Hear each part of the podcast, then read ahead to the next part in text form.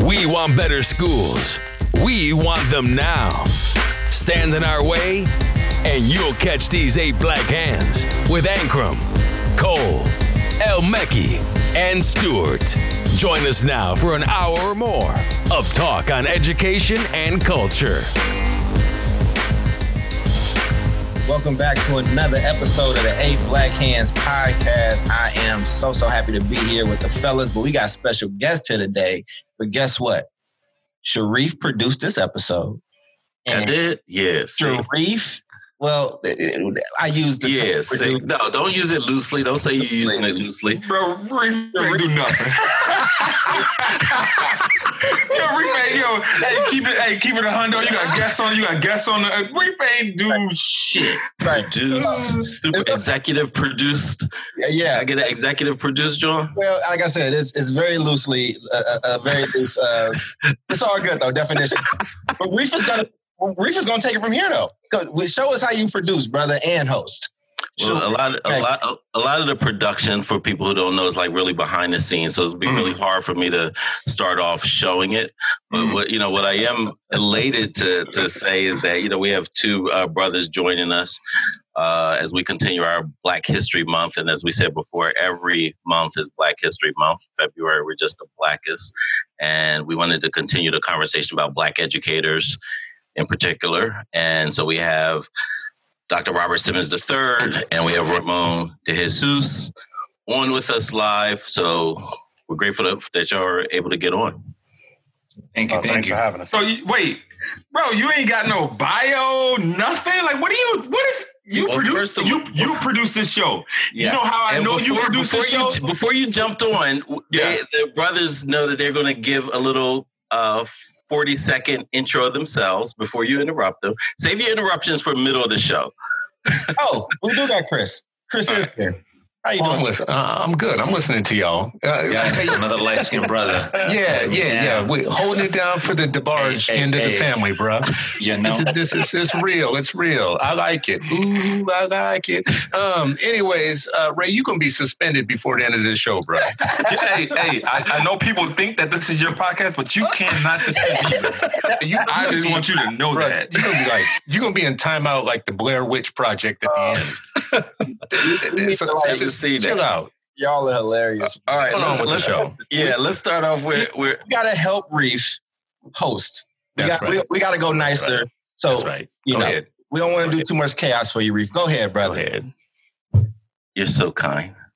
Listen, uh, Doctor Simmons, why don't you just share what you're doing, a little bit about your background, and then we'll toss it over to uh, Brother De Jesus. Got it. Thanks, uh, Sharif. So it's good to be here. Um, I'm Robert Simmons, uh, Executive Director of the Black Educators Initiative at Urban Teachers. Uh, previously uh, worked in uh, both the charter sector um, in uh, D C um, as a charter school leader, um, and then uh, worked uh, for the Campaign for Black Male Achievement, but also was the Chief of Innovation and Research for the schools in Washington, D C under the leadership of Kaya Henderson. Uh, where we launched the uh, Empowering Males of Color uh, initiative um, and uh, spent a lot of time as a classroom teacher, um, originally from uh, uh, Detroit, as I said. Um, and so just excited to uh, be here to share uh, some of the work that uh, we're doing uh, at Urban Teachers with the Black Educators Initiative, to talk a little bit more Uh, about it, uh, but also just join the uh, larger uh, conversation uh, that uh, is going to happen on the uh, podcast. So thanks for uh, having me. Absolutely. Ramon? Yeah, yeah. Um, thank you for having me uh, on the podcast. Uh, as I mentioned, representing for the light-skinned folk. Um, you Hold know, it down, bro. Hold it holding down. It all the way down, right? That's and right. internationally, That's too, right? Uh, resident uh, Dominican right. uh, on this podcast, uh, not responsible for the colonialism that exists there. Um, but, you know, uh, my role, um, I'm the Director of Diversity Development for the Cambridge Public Schools, uh, just outside of Boston. My uh, role focuses on the recruitment and retention of teachers of color. I've been there now going on my third year. Uh, of course, a predominantly white school district in terms of the teaching staff, but through um, significant changes in the way in which we interview applicants, the way in which we um, describe the roles, and the way in which we interrupt bias in our processes, have been able to move the needle um, and, you know, uphold the dignity of our students by better reflecting um, better reflecting them in the staff that serves them.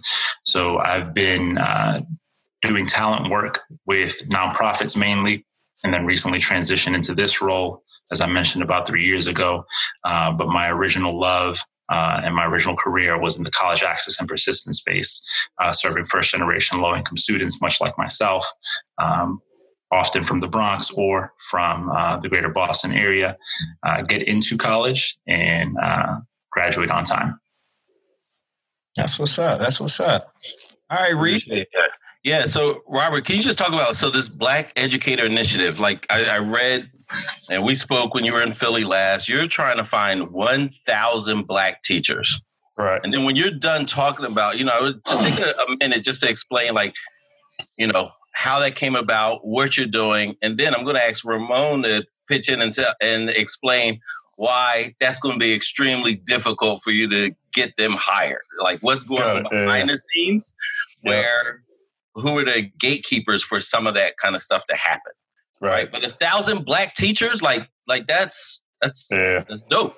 Yeah. We so, want them all in Philly. Forget those other ah, cities. one thousand Black educators in Philly, high quality. We want them like, we want them like not brainwashed. We want them, you know, for the people. Are you gonna let them answer the question, good brother? No, first let me do my advertisement for, for Philly. You know what I mean? And if you only want to send them into West Philly, that's fine too. It's a bunch of schools there. um, so uh, thanks for that question. That's a good question. Um, I am uh, have been in the role for three weeks.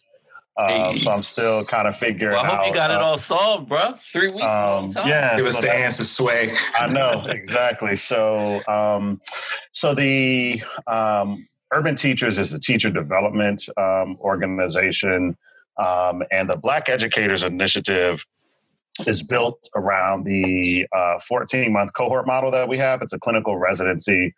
Um, over the course of the last ten years, mm, I would say close to forty-five to no more than sixty-eight percent of the participants have been Um, people of color. Um, so the organization um, has had success uh, recruiting um, uh, teachers of color into D C, Dallas, and uh, Baltimore. Uh, those are the three uh, cities that we currently operate in.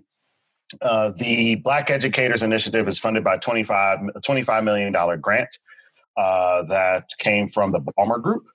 Um, and it is about eighty percent of the funding uh, goes to uh, participants through a reverse uh, scholarship model, which is designed to ensure that uh, the uh, Black educators uh, can be supported so that they can survive, uh, they can thrive in the program, and that they can uh, sur- uh, survive uh, schools and classrooms and thrive in these spaces.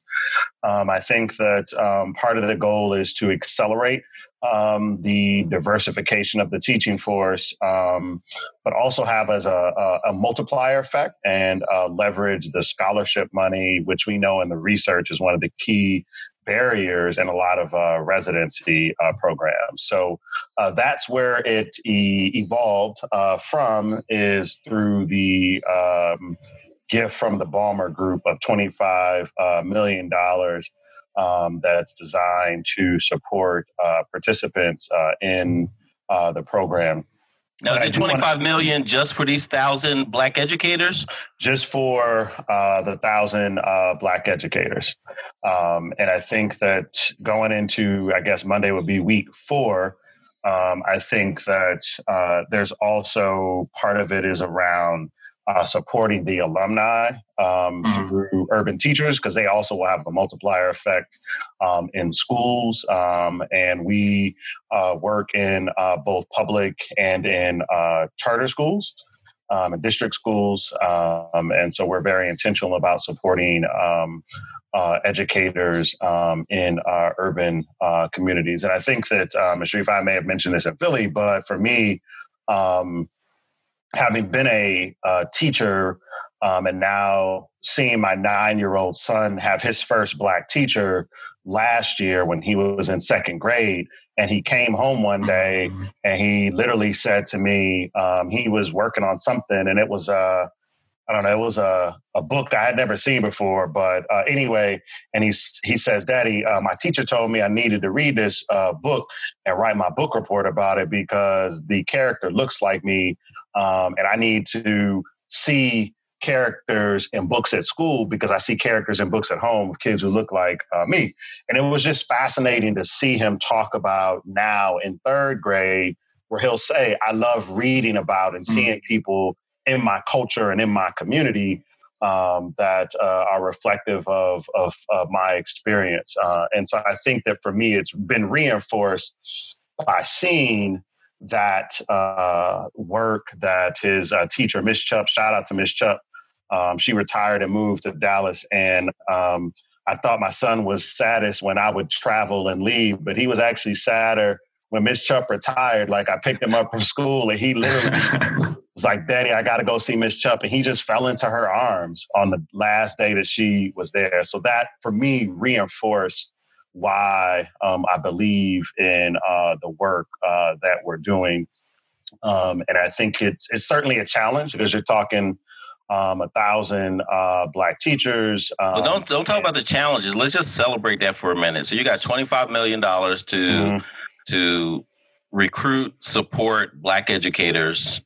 Um, and a lot of people, a lot of these districts talk about recruitment, recruitment, recruitment, and, and not realize, you know, trying to get these people through the front door and not realizing right. that the back door is wide open and people are right. running out. Right. And yeah. so this idea yeah. of supporting the retention, I think is. And uh, I think, yeah. And I think the retention piece is something I've really been digging into and thinking about uh, what role um, elders, um, in education can play, because I think that we've forgotten about them oftentimes. Um, and I've said to several people that, you know, when people talk about the need to diversify the teaching force and how it's this new thing, I always say, folk, that's an ahistoric understanding of teaching, especially with Black folks. And, and right after uh, Brown v. Board, one of the unintended consequences was thirty-nine thousand Black teachers lost their jobs. Um, which, which in that context in the South meant they left the community, they left the uh, left the profession, and things like that. So, uh, part of it for me is that the work is about uh, liberation, but not just about education, but also about the community. Um, that uh, the communities we do serve in Detroit, uh, D C. Um, I show my bias a little bit being from Detroit, uh, D C, Baltimore, and Dallas. So, all right, real quick, real quick. There is a uh, regional recruiter mid-Atlantic position open in Urban Teachers. So, uh, Cambridge guy. Uh, yeah. Talk it up, bro. All right. So I'm just, I'm just trying to plug the plug. No, I, I appreciate it, right? I peeped the role. It will it will get spread into the networks. Uh, Doctor Simmons will connect. I'll send folk your no way. Doubt. Absolutely. So before we all, because I, I had some thoughts and questions that I wanted to ask you, but I don't want to get super deep in the conversation uh, without both guests being able to, you know, say what they're doing and all that good stuff. So Ramon, can you tell us a little bit more about the, you know, that that that follow up question? I think that that Reef had lined up for you. Yeah, man. So uh, certainly a, a beautiful and admirable goal, and, and there's so many different um, pieces that have us where we're at today, right? One, of course, uh, as, I, as I shared earlier, earlier, right? This is America, uh, and and and two, right? Even when we think about um, when we win, right? When our people win, as we did presumably with Brown versus Board of Education, right? We still lose, right? When all of those role models stepped out of the community, right? And you no longer have um, those Black educators. Uh, as homeowners, as uh, teachers in schools, um, as role models and exemplars for future generations, um, you know, as corny as it sounds, you you, you can't be what you don't see. Uh, for, from my from my perspective and my vantage point, I think a lot of the work that we have to do um, is help folk understand that the recruitment of an educator of color, of a Black educator, um, begins long before that person is in college, begins long before that person is in high school. Uh, it begins the day a Black person steps foot right. into any one of our school buildings, right? Mm-hmm. Sharif and I have chalked this up a lot, um, you know, and he speaks often to asking someone to return to the scene of a crime. We know what happens to Black and brown boys uh, in all of our schools, public, private, charter, and everything in between. Uh, and for a lot of our young people, um, school is, is not a welcoming place, right? So how do we expect um, for someone to, if they make it through high school, right? Given um, often the lack of resources that our schools have um, and the isms that exist in our world, if they make it through high school, go on to college, how do we, uh, in good faith, ask that individual to pursue a career in education? So once we get past that point, right, then we have to start thinking about, let's say you did have a good experience, right, as I did in your formative education. Then we have to start talking about um, what do those recruitment processes look like and how are school districts and school systems accounting for bias, right? And as many of y'all know, right, like even with the plug that we just put in earlier, right, uh, when we start thinking about how folk get new roles, we start thinking about networks, right? And a lot of these networks um, that exist in traditional school environments don't exist for us and don't exist on our behalf. So the connect isn't there to begin with. Uh, beyond that, uh, when we look at how interviews are structured and interviews uh, are determined from the from the questions to the makeup of the committee. Again, um, not really focusing on the lived experience of a person of color, right? Um, and what that what value that can bring into uh, the classroom. Uh, one of the first things that I did when I stepped into this role was take a look at our job descriptions and en masse overhaul them to include more equitable and inclusive language um, and to include signals to people of color that um, that they were certainly welcome and that if they had questions about whether or not that they were they were welcome, that they should still apply and that they should come check us out. Beyond that, uh, supporting and leading our administrators and our school leaders in thinking through the biases that we all have and interrupting them when they come up in their interview processes alongside, uh, you know, more robust interview questions. Um, and then to, to the last piece, right, once you're able to interrupt bias in your in your recruitment process, I think the big one that, that I think we should really be digging into is the retention piece, right? Um, if your school building does not like Black and brown children, you're not going to like Black and brown adults who have more agency, have presumably more resources, and can articulate what racism looks like and feels like on a daily basis. That's right? Why y'all so, can't find nobody.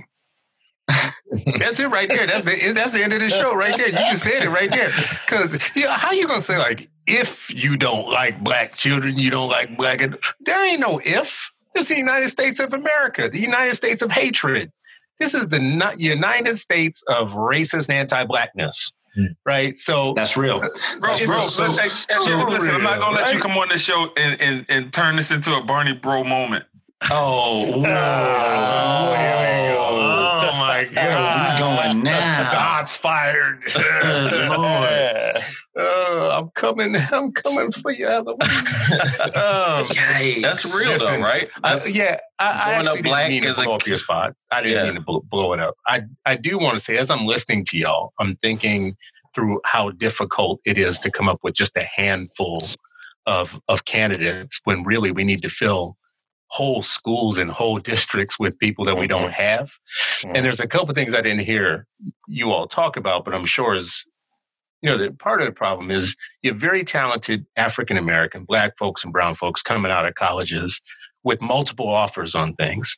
And if you're talented and high scoring yeah. and have done well in your college, the idea that you can make thirty-seven thousand dollars a year to put up with all kinds of things you know, that, that are challenging. So, so, well, you know, I mean, listen, it, in a lot of places, there's going to be less. A lot of places, it's going to be a little bit more. But mm-hmm. the offers that you're getting from somewhere else oftentimes are, are better than what you're getting. And and then there's this problem with the jobs being highly feminized.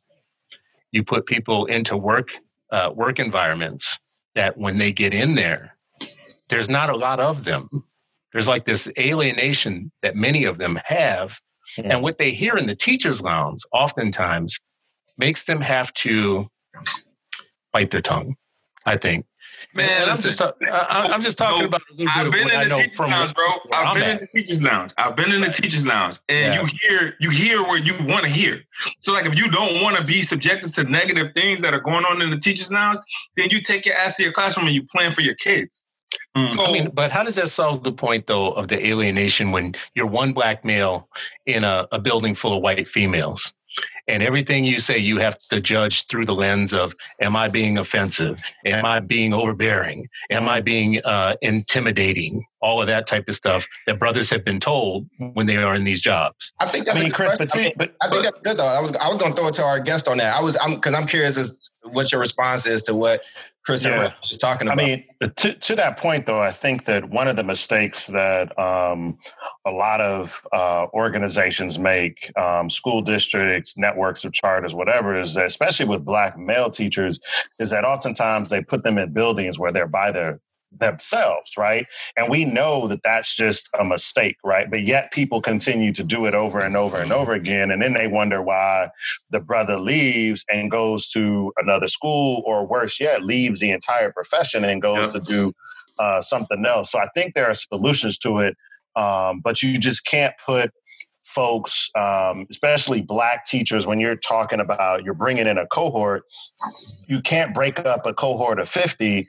And if you have fifty schools, put one in each school, right? And and I think that's where you see a lot of folks are just frustrated. And they're just like, nah, I'm good. I'm not going to do that. Because what happens is, is then the black male teacher also has a line of kids and they say, well, if you can't act well with so-and-so, I'm going to send you down the hallway to Sharif's class because big black you man, you going yeah. to that big black man. Yeah. And that's so right. then, and then you become the disciplinarian mm-hmm. and people may celebrate it. But then if the test scores don't come back and say X, Y, and Z, then all of a sudden you're penalized, but yet you're helping solve all these other problems. And so I think that, you know, it's, uh, it's, it's equally as important to figure out the clustering, but I also think that As as folks, and I've said this in my short time at Urban Teachers and even prior, is that as folks do this work from a systemic standpoint, it's also important to not just coach the teachers, but to work with school leaders, right? Like yes. you can't say yes. as a school leader,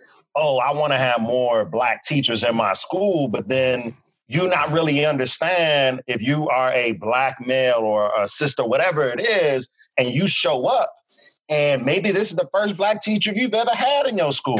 I'm maybe racist, never- but I still want black teachers. That's right. right? That's right. Doctor Sims, can I ask you a question? And, and, and yeah, so here's the question that I got, though, right? Because we talk about this a lot on this podcast. You know, obviously, Sharif does this work as well around getting black black educators. But what about for the folks that said, I ain't had nothing but black teachers and my school was still trash? I ain't had nothing, you know, that's, that's all I've ever had. Like, because the majority of my teachers were mm-hmm. actually black throughout the, the most of my life. And most of them still weren't really good, right? So what do we say to that? And and uh, Ramon, I, I want to... Yeah, man, I, I think... And my, again, my apologies on your name, brother. It's cool, bro. Uh, I mean, look, black people are, are not a monolith, right? Like, that that a school is trash is not dependent on an, an abundance of, of, of black folk, right? So I think that if a school is trash, a school is trash, right? And if you have trash educators in the building, then that's what that's what you have, right? So I think that that sounds more to me like a, a leadership issue than a staffing issue, right? Because, you know, all of this is about who you're putting on that bus, right? And when I work with my principals, right, so we have eighteen uh, principals in our district, right? Uh, the conversation is always, look, don't hire someone because they're black. Don't hire someone because they're Dominican, right?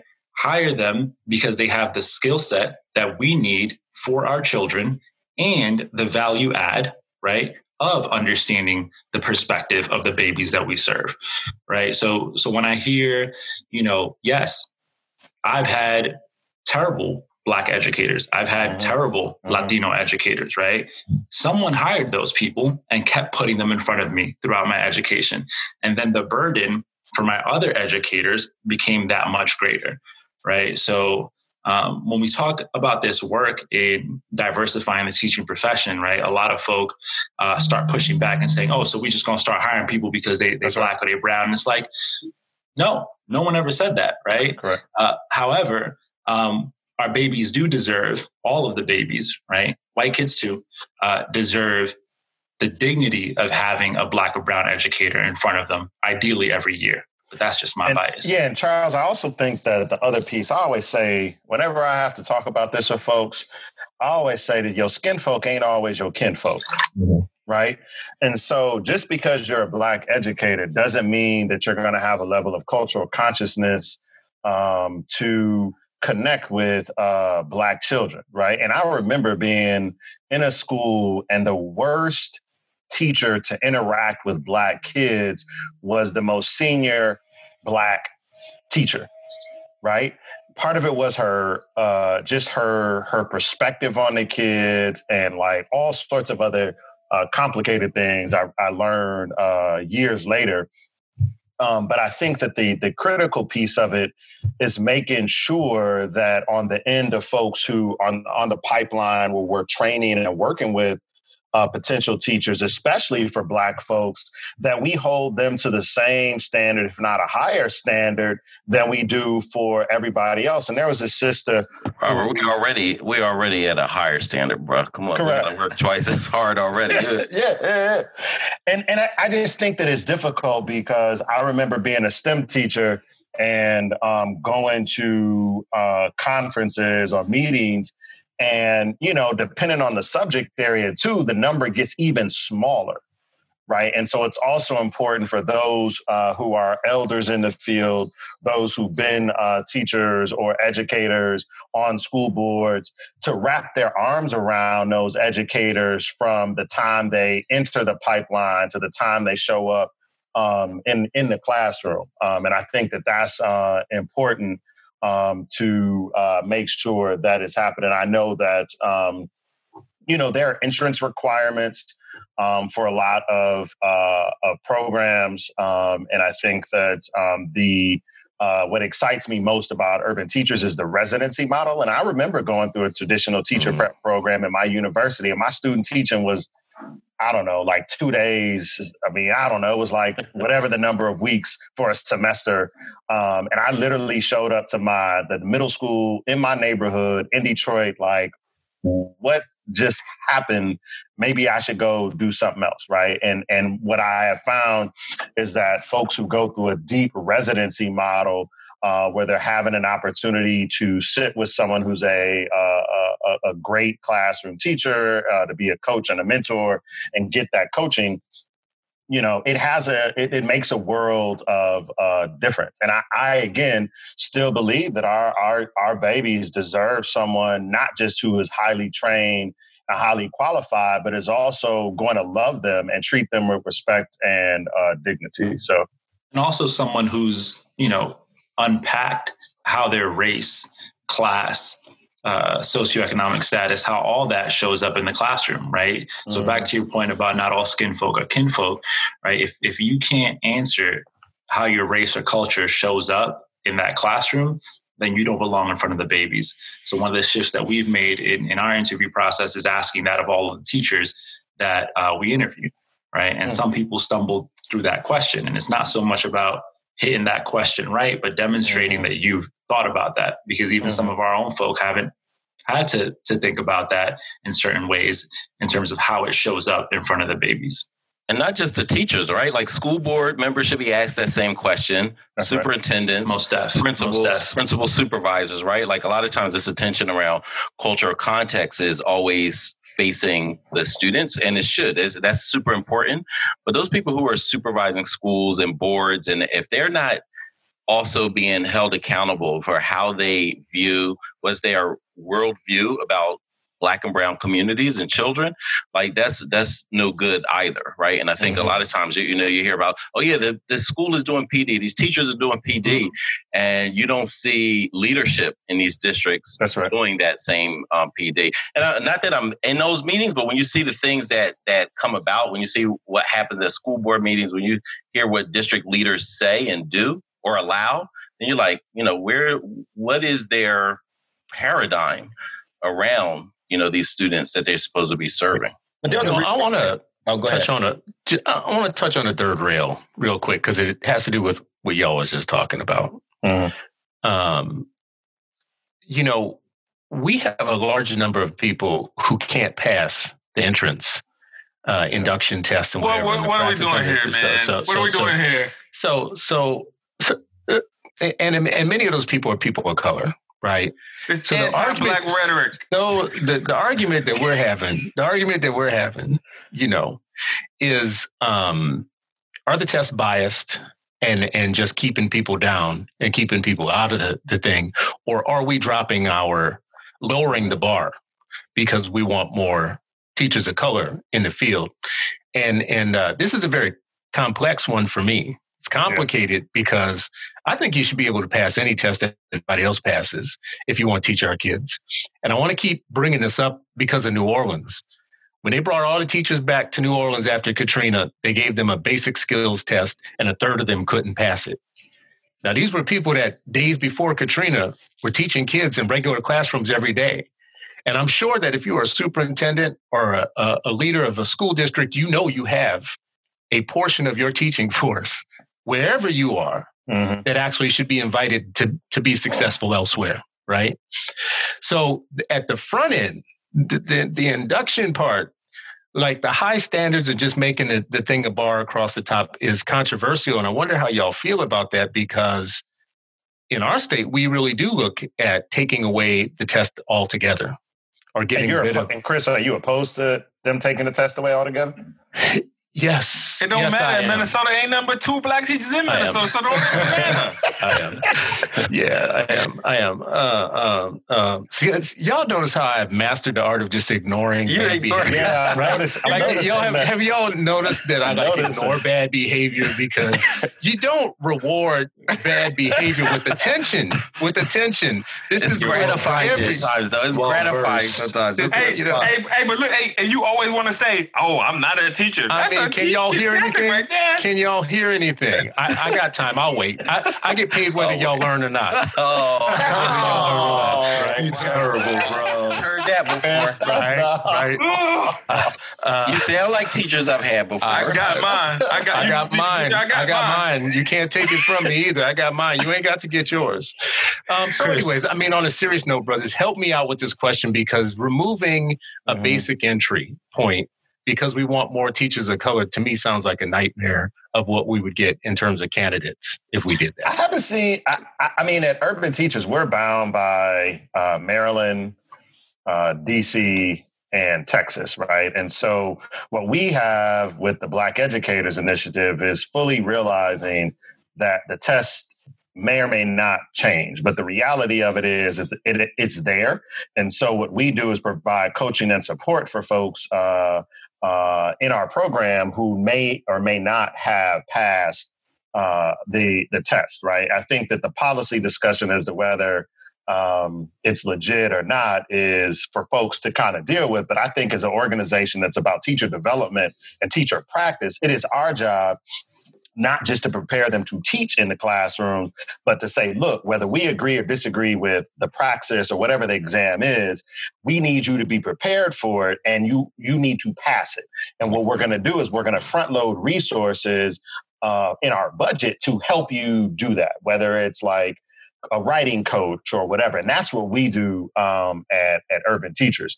Um, now, it's it's it's a, it's debatable how uh, predictive uh, the praxis is and other scores are on how well you'll do as a teacher, right? The research. It's not debatable, though. What, what does it say? You think so, Sharif? Yeah. No, I mean, what does it say? It says, the research out there says, even if you score high on a practice test, does not necessarily translate to being an effective teacher. More research. Cite your research. Because you I'll always come up, you always come up here talking shit about research, and I don't never hear no sites, never see no A B A, never see nothing. Why y'all so aggressive on the East Coast? Why y'all so aggressive on the East Coast? Why y'all so aggressive on the East Coast? It's cold on the East Coast, bro. It's cold. So we just all that trash on the street. No, man, this dude needs to walk around with an annotated bibliography because you like the Oscar the Grouch of this podcast, bro. And at the end of the day, anything that you want to disprove, you go ahead and disprove it. No, because you you, you, you putting things out there that are not true. But I, but wait a second now. As you know, in the context of having been in D C, I mean, how do you think of this question in terms of having been in D C and and having seen yeah. like change to the teaching core there? Yeah, I mean, I think that um, I I actually think that the test is helpful, right? But I'm also not convinced that it's going to be a good predictor of how well you're yes. going to do as a teacher, right? I think there needs to be uh, multiple measures of, of of your entrance into programs, right? Like, I, I think that strictly using a test, it's a ca- it, it captures what you know at that moment in time, but doesn't necessarily translate. And it's it's it's like if and, and what we do know in the research um, that's out there around um, Black male teachers in the practice. Um, and this one, Ray, I got you on your citation. I got your back. Is if you look at the work of uh, Travis Bristol. Travis Bristol, oh, yeah. right? Oh, yeah. And so Travis has talked about and looked at the longitudinal data, which suggests that Black males who are interested in teaching struggle significantly uh, with the mathematics portion of of the test, right? And so now, again, this isn't um, universally true, but in D C, what that meant was many uh, Black teachers who uh, didn't go through the district pipeline, Chris, to your point, uh, many teachers would go through what's called principal's choice, where the principal would be able to hire them based on a particular set of circumstances of what they needed in their school. But the teacher then had, like, I don't know, a year or whatever it was to pass whatever test they needed um, to uh, become licensed or certified in D C. But the other piece from a policy perspective, there needs to be greater reciprocity across yes. the country. Yeah. Because yeah. if you get a teaching license in Minnesota, mm-hmm. that may not be, you may not be able to use it if Ray wanted to hire you in your school. Um, Ray may not be able to, to get you through the system, even if you already have a teaching license. I'm not hiring him. I wouldn't hire him, even if he... Well, right, I'm just talking about somebody from uh, Minnesota, right? Somebody from Minnesota, not necessarily Chris. I'm going to let y'all figure that out. And I want to say it. The, the part that I was going to say about that, and because I, I really appreciate that question that Chris asked, because here's the thing, right? Like, mm-hmm. on a on scale, we all agree that we need more black black educators. And there was even some mention of Brown versus Board, and we could have a deeper conversation around that, because that's something that was probably the biggest blow to black education and to the black education actual force as a as a career option. Um, we can dive into that if we wanted to, but I think we hear a lot of people say this thing, right? Because we all kind of generally agree we need more black male teachers is really important. I do think the more fruitful conversation, now that we have this kind of understanding and agreement, is more of the nuances, th- more nuanced things that Chris was. Oh saying. Boy! Because like what? here's my, but because here's the thing, though, right? Because, and that's the reason why I brought up the piece around we there. There is pushback from other black folks that have had nothing but black teachers, and they've been that's not good. There are folks that's like, you know, I, I didn't go into teaching. I went into social work, to which my mother was very happy for me. But she was also like, yo, you're the first one in our family to go to college. Don't you want to make some money? Like, don't you want to do that? Like, there are different conversations or yeah. that be having around this. Um, and, and and so that's why I appreciate the question. And but, that's but, where that but, pushback but, was coming but, from. But, but Doctor Cole, Cole is also, is also uh, dependent on geography. Right. Mm-hmm. Um, and so that's the that's the other piece around teacher salaries, is that Um, it, it it has to be done, discussed in context. Uh, Absolutely. What is the cost of living? Um, all of the, what is the salary scale? Is there a salary scale? Yep. Um, and I do think, yeah, like I, I know for a fact that uh, Mister Jackson was my fifth grade teacher. He was the worst, uh, yeah, fifth grade teacher. He was the worst teacher I ever had. And obviously, Mister Jackson, he was a brother. Mm-hmm. And he was terrible. Right. Right. He was terrible. Mm. But my fourth grade teacher, Miz Cope, was the reason why I became a teacher. So for Ooh. me, having that one experience with Miz Cope as a fourth grader led me to realize that Mister Jackson, at least from what I saw, was an anomaly and not the norm because of where I grew up at in Detroit with a mother who uh, went to Spelman and like a lot. She was a librarian. So I was always around people Um, who were talking about education. But I do think that uh, it is a legitimate point uh, that you're raising around uh, schools. But I also think we have to talk about the system um, because then we get into a space where it becomes let's blame uh, teachers. Um, and I, I think that, it's, that, to your point, I think there are nuances and uh, uh, complexities uh, to that. Ooh, I so feel like we got to name names, though. He named names. He named names. He said Mister Jackson. I don't know what Mister Jackson is right now. School it is, man. I don't even know if he's still teaching. I don't know so, what Mister Jackson is right so, now, but I'm going to add one. Miss Grace. Miss Grace, if you listening to this from the eighth grade, straight to hell. Don't stop and go. Oh my God. Don't get your two hundred dollars. Don't do a damn thing. All the black minds that you ruined, go straight to hell. Let's all right, I'm sorry. sorry. It is another piece that I would I would I just jump interject. in, please. Wait, I, I just want to interject this piece because we we you know, Cole, Doctor Cole, you always bring this up about, you know, the black teachers that you had. Yeah, and I get that. There's a lot of. I'm just saying it for me. I'm not. I'm no, just, I just saying. No, I. I no, we all agree. We all agree. But what I'm saying is that doesn't. I don't hear that conversation about like you know, like it, it feels like being black in America where you got to, you know, carry everybody's water who's black, mm. right? Like black teachers. Wait, whoa, whoa, whoa, hold on, wait, wait, wait. wait. No, let me because you didn't have it ways, bro. If they're ineffective, they're ineffective. No, because I'm not saying we need more black teachers because of the color of their skin. What I'm saying is that that people, and I think Ramon couched this uh, very well, the same way I would have. Like, you know, if people have this, you know, this understanding, this mindset around around children, then it's going to be effective. And I'm not saying that only black people bring that. But what I'm saying is that that there are a lot of black people who do bring that. And we need to, listen, I, I, can, I was an alternative certification teacher.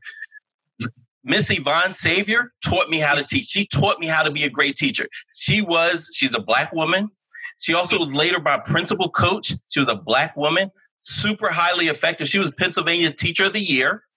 And that's the type of quality that they use to now become this coach for new teachers. Right. And so, because, so, I mean, we're going to say, oh, we don't need more black teachers because I had one. That's, that's bad. So no, so I had a bad black one. Well, you had a bad so white one, too. Wait, wait, wait, wait a second. Sounds, can, y'all, can y'all hear the sound? Am I the only one tripping? It sounds like George Clinton underwater boogie. What is happening here? Like, like it sounds like Parliament, a Parliament album. What is going on? Can y'all so hear Cole, that? So Cole, jump in. I, I, I got just it's an echo. I do hear an echo. Oh, I didn't hear it, but I, I'll check you it. Didn't in. Hear it. Okay, I'll yeah, check yeah. it in post. But um, but I want to. I one, you can't have it both ways, right? Like, and I and I actually agree with you. I actually do work like with you around making sure we got more black educators, and I'm bringing up things that the community said to us as we were trying to get this stuff passed through in Oakland, right? Like these were questions not white people weren't bringing up; these were black folks. Two, I'm not saying that. Oh, this like. Like there are no bad white teachers or this, that, and the third. And I'm not saying that, I'm saying that this one black, this bad black teacher means that all of them are bad. But what we are selling, let's be very clear, and what the data does say is that kids benefit when there are more black and brown uh, educators in that room. That's so right. If that's true. Make sure you cite that we're right.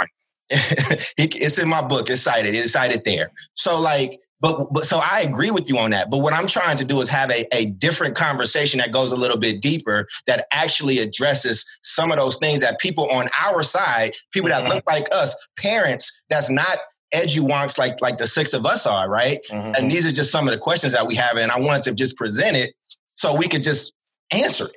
That's all I'm saying. I'm not saying like, oh, because I have some bad black teachers here, there, and whatever, that we should just dish this. No, I'm not saying that at all.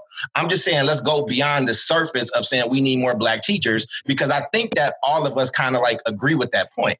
Mm-hmm. Well, I mean, you you you just it, you just cited it, right? So so you spoke to exactly um, what the what the research says, right? In terms in terms of um, the impact of having additional educators of color, particularly for Black and Brown children, right? And and one of the things that, that I always bristle at in this part of this conversation, right, is when um, we start having this discussion of like lowering the bar for educators of color, right?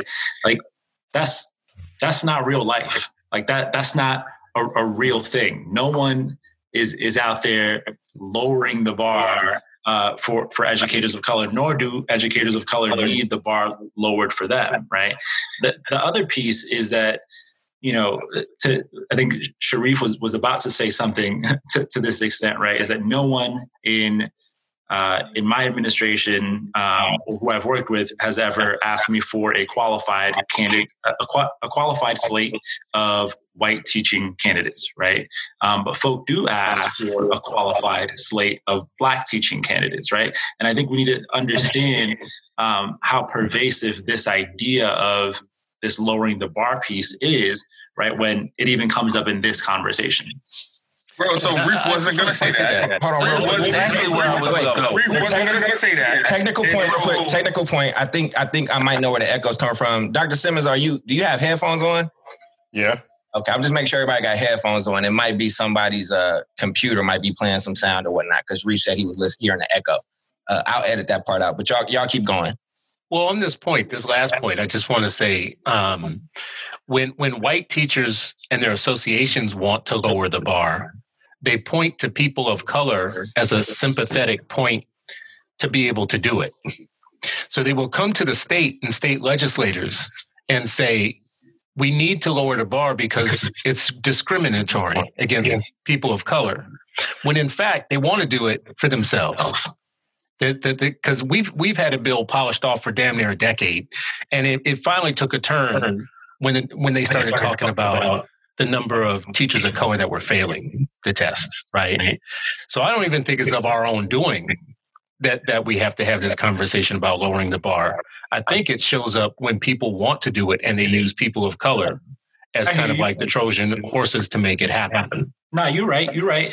I think that that my piece is, you know, and it sounds like you're speaking from experience, right? Is that then there needs to be folk like us who point those things out, right? So we've seen that happen, um, you know, in our school district around um, policies that impact children in terms of eligibility for sports, right? And and how uh, that that banner is carried forth for Um, eligibility and saying, you know, who can play and who can't play, and then saying, here's the sympathetic angle to it. But I think that it behooves us um, to have this conversation and have people in places who can interject when those conversations come up.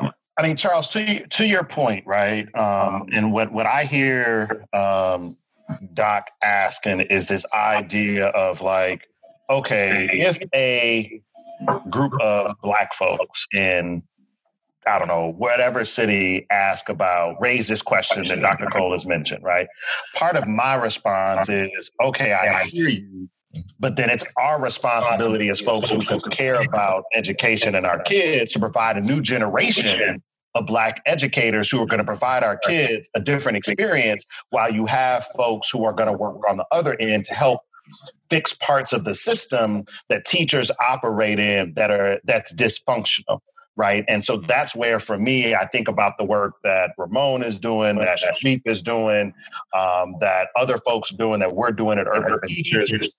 It's about working through the pipeline from high school into the teacher training programs, into the uh, uh, classroom, where we're building up a new generation of folks to lead uh, uh, the work uh, in front of our kids, fully acknowledging, like, yes, there's a Uh, Mister Jackson in uh, every every uh, building.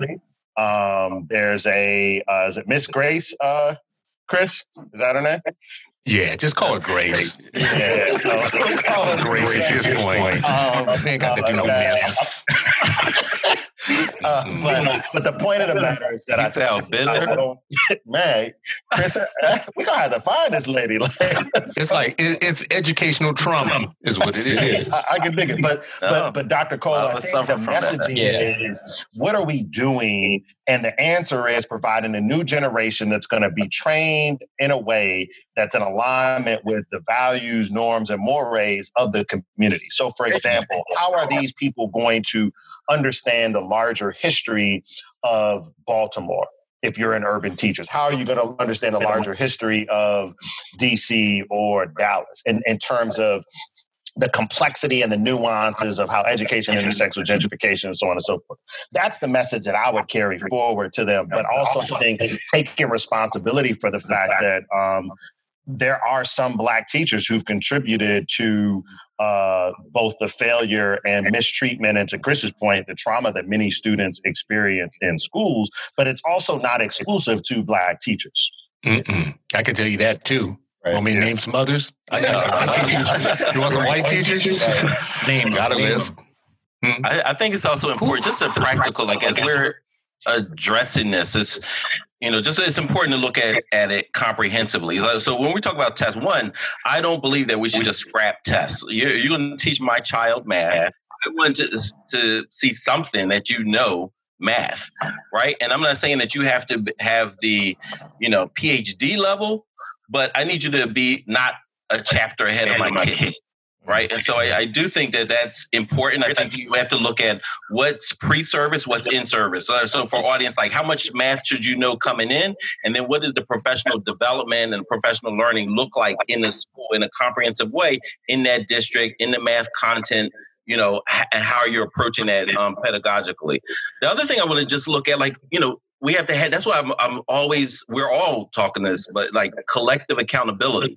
There are college professors who have students who are education majors, and they're not teaching math that would help them pass the praxis. Mm-hmm. They're teaching Bro, math. There are college teachers who are training teachers who are never teachers. Exactly. So, but you have some who are like, well, I want to teach math just because it feels good when I teach it. I like it. I've not looked at the state standards. I don't know what's on the praxis. I don't care what's on the praxis. I'm getting a paycheck. I'm tenured, and I'm just going to teach whatever the heck I want to teach, regardless if it sets you up for failure or not on the praxis. Mm-hmm. Nobody talks about that level of accountability. We've been talking about school reform for years, and it's mostly been K twelve. Correct. But higher ed, boy, they do it. Hey, it gets off the hook constantly, gets off the hook. And the worst part of higher ed, the ghetto of higher ed, is the education schools. They are like the armpit of higher ed, and they get away with murder. They, they actually turn out people year after year after year who have to be trained on the job. And Chris, tell me why you think that is. Let me let me ju- let me jump in here real quick. Uh, higher ed folks, you, you, you got a you got a friend in me. You got a friend in me, which ain't no friend at all. Higher ed, I'm telling you right now, you don't that's want where that the friend. Bar, that's where the bar is. You don't want that friend. That's the friend with no money. That's the friend that won't even give you gas money. So what was that? Uh, no, I just wanted y'all to give out because somebody I think I was asking you a question. I wanted to make sure we didn't lose that. I was just asking uh, Chris what I mean, and I, I put on Twitter. I appreciated your critique of of higher ed, right, in a previous uh, episode.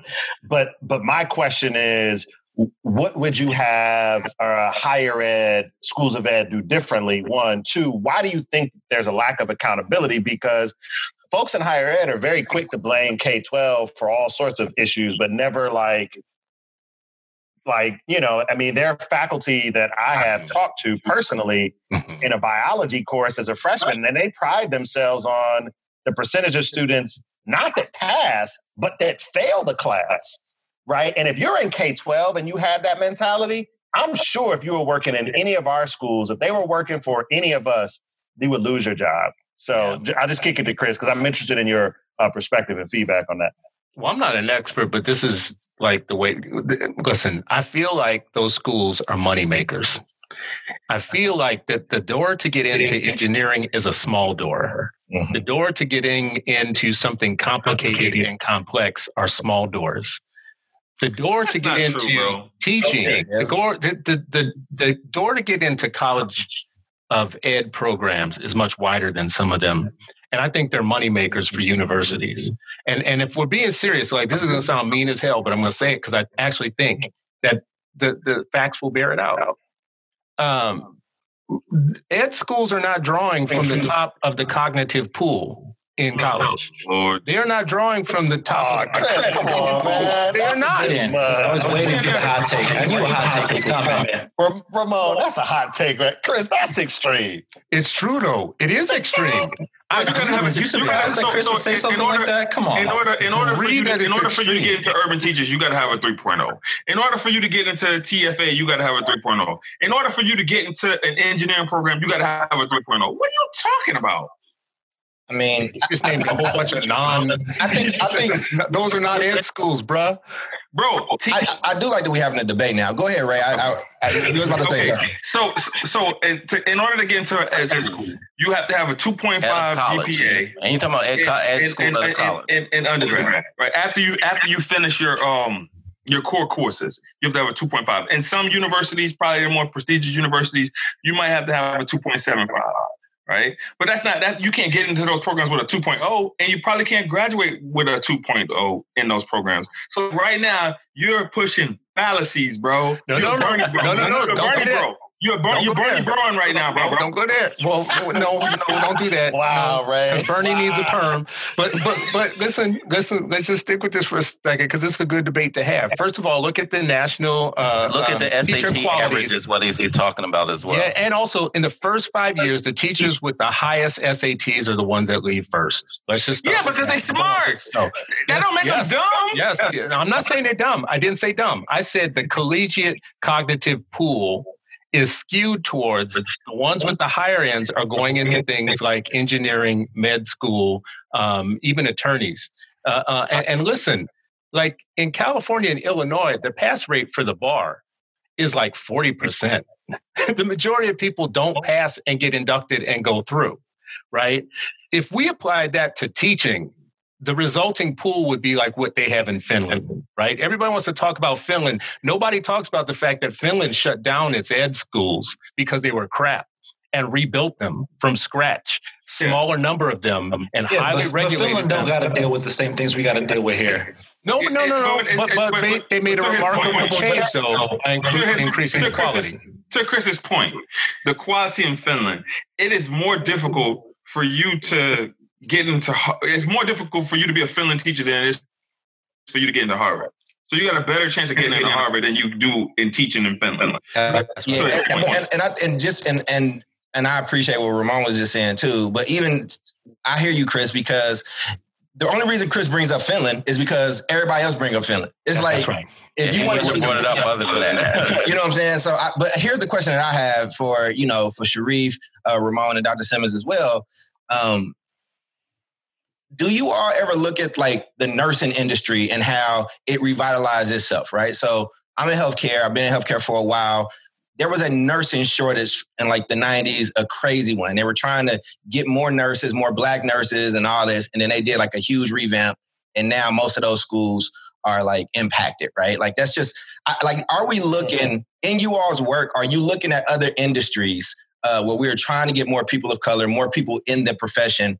Um, Are we are we taking lessons from those other markets? I look at um, the STEM field and what folks have done in, in tech in terms of incentives uh, for folks. So, for example, one of the things that um, I have found is that um, I haven't looked at nursing. That's a good uh, point. I need to spend some time. I don't want to do that. But uh, the tech space I have and like the, the different perks and benefits, um, housing, um, connecting folks uh, with professional development opportunities that are site-based and place-based, not just dumping I don't know, like going to a conference and someone pours in knowledge. Not that that's unimportant. It's just that I think that teachers uh, yearn for an opportunity to experience another context as a part of their professional development.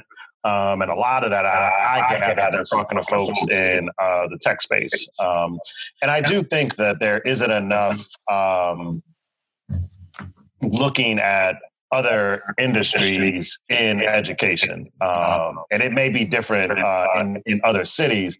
I just know that it hasn't always been at the top of my mind um, to actually do. Uh, and so I think that it's important to push that uh, particular uh, part of the conversation. So Ramon Sharif, I'd be interested in hearing.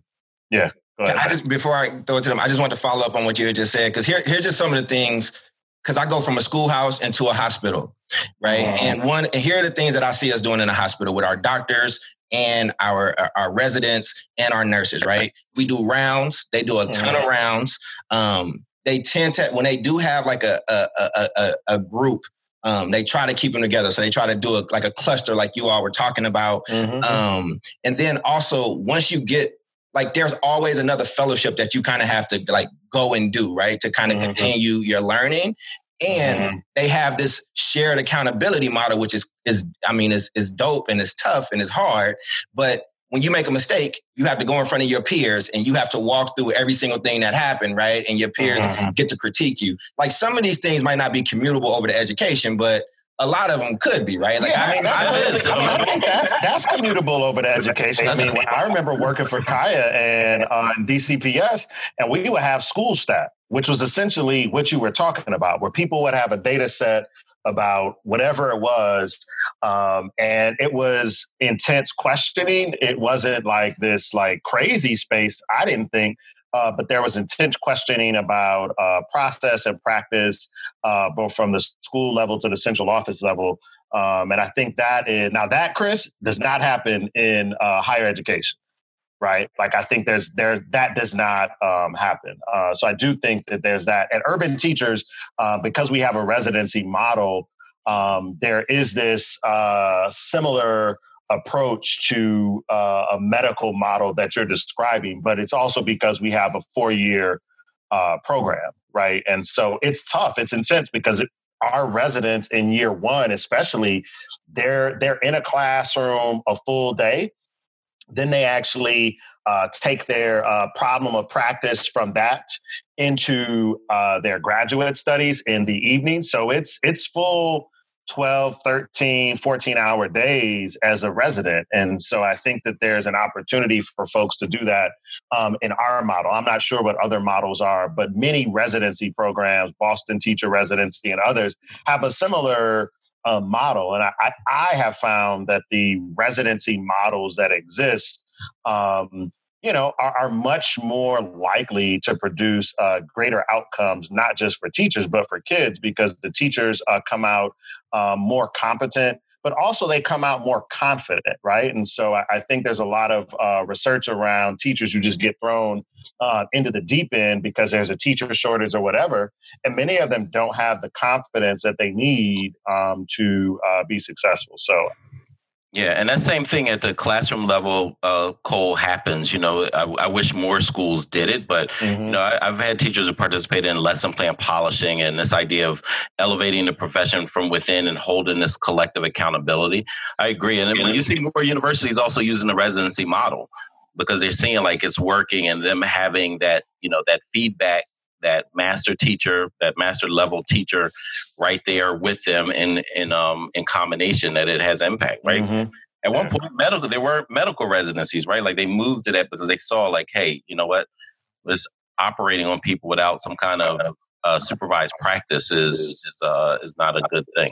And I've seen rounds at, at our district, but it wasn't, it, it wasn't, It's, it, it mm-hmm. definitely wasn't on par. It wasn't the same day, uh, mm-hmm. Mister Ramon. And, yeah, and what I'll share is that where we found a lot of inspiration um, has also been in the tech sector, particularly around the retention elements uh, in creating affinity spaces for our educators of color, right? So some of our educators of color might be one of two in their building, right? So we've created district-wide affinity spaces for those educators funded by the school district, um, so that folk can, can chop it up and, and build, as well as on the front end, right, on the recruitment end of things, uh, interrogating bias in your interview questions, in your uh, job descriptions, in the ways in which you greet people who come into your building, um, even down to, to resume screens, right, and, and being able to, to think about um, what biases are being triggered, uh, perhaps uh, when you see someone's home address, last name, uh, undergraduate institution, you know, uh, a lot of the issues that we face up here have to do with, you know, did you go to Harvard? Did you go to Yale? Did you go to Princeton? Right. Um, and throwing a lot of shade to our public institutions. Um, so, so really trying to disrupt that uh, is something that we're really investing in. Yeah. Well, I appreciate, um, appreciate y'all brothers coming on. Would love to, um, you know, wrap up with your final thoughts. What are your, you know, just your, what would you say to districts or current and aspiring educators? You got to direct the people, brother. Who you want to talk, Sharif? Host Sharif. Either, either one, either one. I'm talking to our guests. Yeah. So I'll jump in and I'll keep it short. Uh, I think that if, if you, uh, are not uh, doing anti-racist work in your schools, um, then you're not doing the right work. Appreciate that. Doc?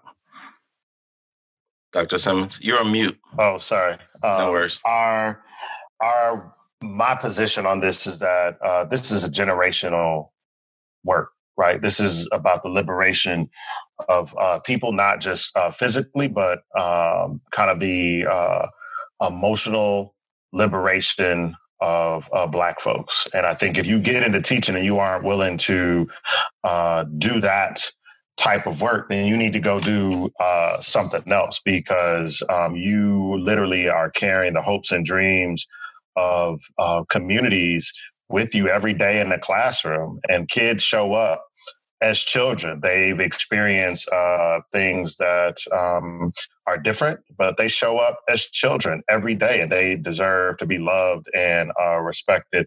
Um, and the last thing I'll say is that um, I would encourage folks, before they decide they want to be a teacher, to give uh, an opportunity to come and see what happens in a classroom, so that you don't bring a savior complex into classrooms, that you're going to fix uh, uh, children, Um, but that you're coming into classrooms to be equal parts uh, teacher, but also a learner uh, from uh, those kids. So,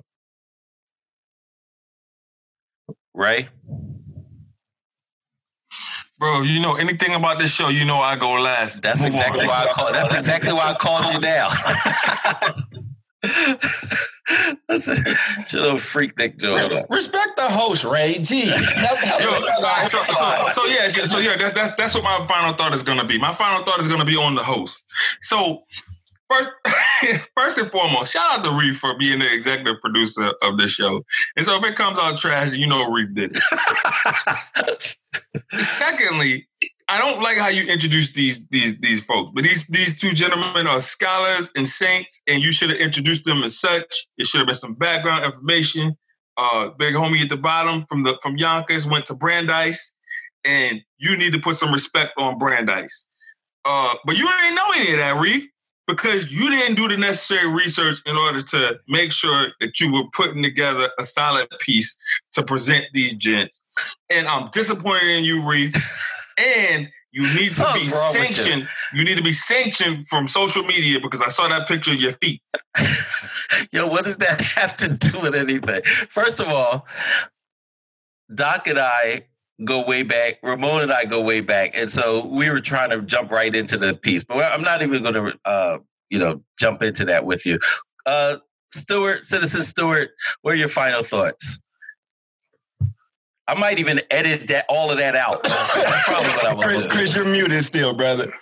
Um, um, for our listeners, that was the anti-Blackness section of my podcast. Um, and everybody hates Raymond, so I just want to say that. Um, listen, I, I think the work that you two are doing is like God's work, because it's tough, it's uphill. It, there is no easy answer to what you're doing, but it's absolutely necessary and it's liberatory. This podcast and everything we do is about the eight million Black children that are walking into public schools every day, schools that aren't ready for them, schools that were not built for them, putting in our, our kids in the hands of people that aren't actually fully ready for them. So anybody who's trying to fight that, and knowing that they're fighting uphill, because it's it's not going to be easy. There's not a whole bunch of Black teachers just coming, um, deserves all our respect. you know, that you two like go to sleep every night thinking about how we fix this, to me is like that. This is where my heart is. You know, I'm wishing that there's more people like you, because it's the technical work. We could get, um, we could get awfully nihilistic. Nothing's ever going to work. You know, this, this is, you know, blah, blah, blah. But there's people like you who are actually on the technical part of things, trying to make things change, like, and trying to find out a solution. So God bless you for that. Now, that said, I want to remind everybody that there are eight million Black children and, oh, by the way, thirteen million Latino children walking into public schools every day that aren't ready for them and built by them. And that isn't a throwaway or toss away line. That is a catastrophe waiting to happen. That is like the end of race, right? Like for a lot of people. So, uh, you know, I hope a lot more people switch lanes and become teachers. I hope a lot more people take their fancy degrees, their fancy book learning, all that stuff that they did, and their little Mercedes like Charles got and all that stuff. You know, I hope they take all that and cash it in and become teachers. What you right? doing? No, no, don't be talking about tigers. Why are you always taking shots? Right? Right? I'm just saying, I'm just saying, if you got a Mercedes, you might want to trade it in and go teach the kids for a while. All right. Thank you to our guests. I appreciate appreciate y'all. Yeah. I- I'll just, uh, you know what, I think teaching is uh, super complicated. It's, uh, it is divine work. I think we need our best, our brightest, just as you all said, our most anti-racist um, folks to, to join the profession. If you had a great teacher and teachers, um, like I did, I had tons of great Black teachers in elementary school, great coach and mentors. Uh, once I became a teacher, and so playing, paying that forward. I, and I think one of the things that I hear a lot of people talking about is they're trying to recruit teachers. They keep talking about the role modeling effect, which is important. I don't, I don't want to discount that, but I, I think I don't want people to lose sight of the overall impact of having a more diverse field. It's, it also impacts the political atmosphere. It impacts the ecosystem. It impacts the policies. It, it, all the things that we complain about can, some of this can be thwarted if we have the right-minded educators in our schools, in our districts. And so it's not just a role model for the child.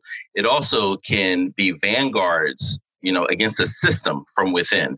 And so that's that's another reason. So it's not just the role modeling, it's the other impact. Because if, if Pennsylvania, Minnesota, other places, if ninety-six percent of the teachers are white, that means ninety-six percent plus of the influence is also from one particular cultural uh, um, and historic background. And I think that is uh, a huge part of, of, of this piece. Uh, Doctor Cole. Uh, yeah, man. One, I just wanted to thank our guests. Uh I really do appreciate um, everything that you all are doing, and you as well, Reef, around this work. It's tough work. I've been in this work, and, you know, I actually agree with everything that you all said and that you were doing. I think that that, but part of that pushback was just what I faced in that work and, and mm-hmm. where it was kind of coming from. It was a little bit of friendly fire on our side, because everybody in public will agree and nod their heads when we say this stuff. But then the people with power and the people behind the scenes that can like actually stop and thwart have very different conversations. And I wanted us to provide enough noise on the topic that actually gives people uh, things to push back on uh, below the surface. I learned a lot. I think that um, some of the big takeaways that I think that we that from this episode, just from listening to folks and just from what I've seen, it's going to be very difficult to get some more folks in there. I think people talk about professionalizing uh, the, the, the career a bit more, but I do think what Chris said is really, really important. If you want people to pay more and it to feel more professional and to be treated at a different level of respect with it, right? There are some things that kind of have to happen, and we have to have those conversations. So it might not be that test. That test might not be the answer. But if you are teaching my child, I do want the same assurances as if the person that I'm sending my kid for the dentist to, the doctor that's that's looking over my child and things of that nature. And I think it's a give and take, right? I think sometimes we want, um, sometimes we want things to kind of go both ways. But I really do appreciate this conversation, and we hope I hope that we can get you brothers back on in the future. And uh, thanks for dealing with our craziness and our silliness, man. And uh, Reef, I know this is uh, it's the, the job is tougher than it looks, brother. So. Uh, So congrats on, on, on your show. And uh, you want to take us home? Yeah, just also, you know, second everything that, that you all said. I appreciate our guests coming on. Uh, for those listeners, um, I just want you to know that I did send Raymond Ankrum research. He can choose to read it for his own edification or not, but it was sent. And so I just want to you thank sent, you, sent me a, you sent me a wiki page. You sent me a Wikipedia that was, page. That was not it. That if I don't let this true. show close out. This has been, been the Eight Black Hands. Thank you all so much.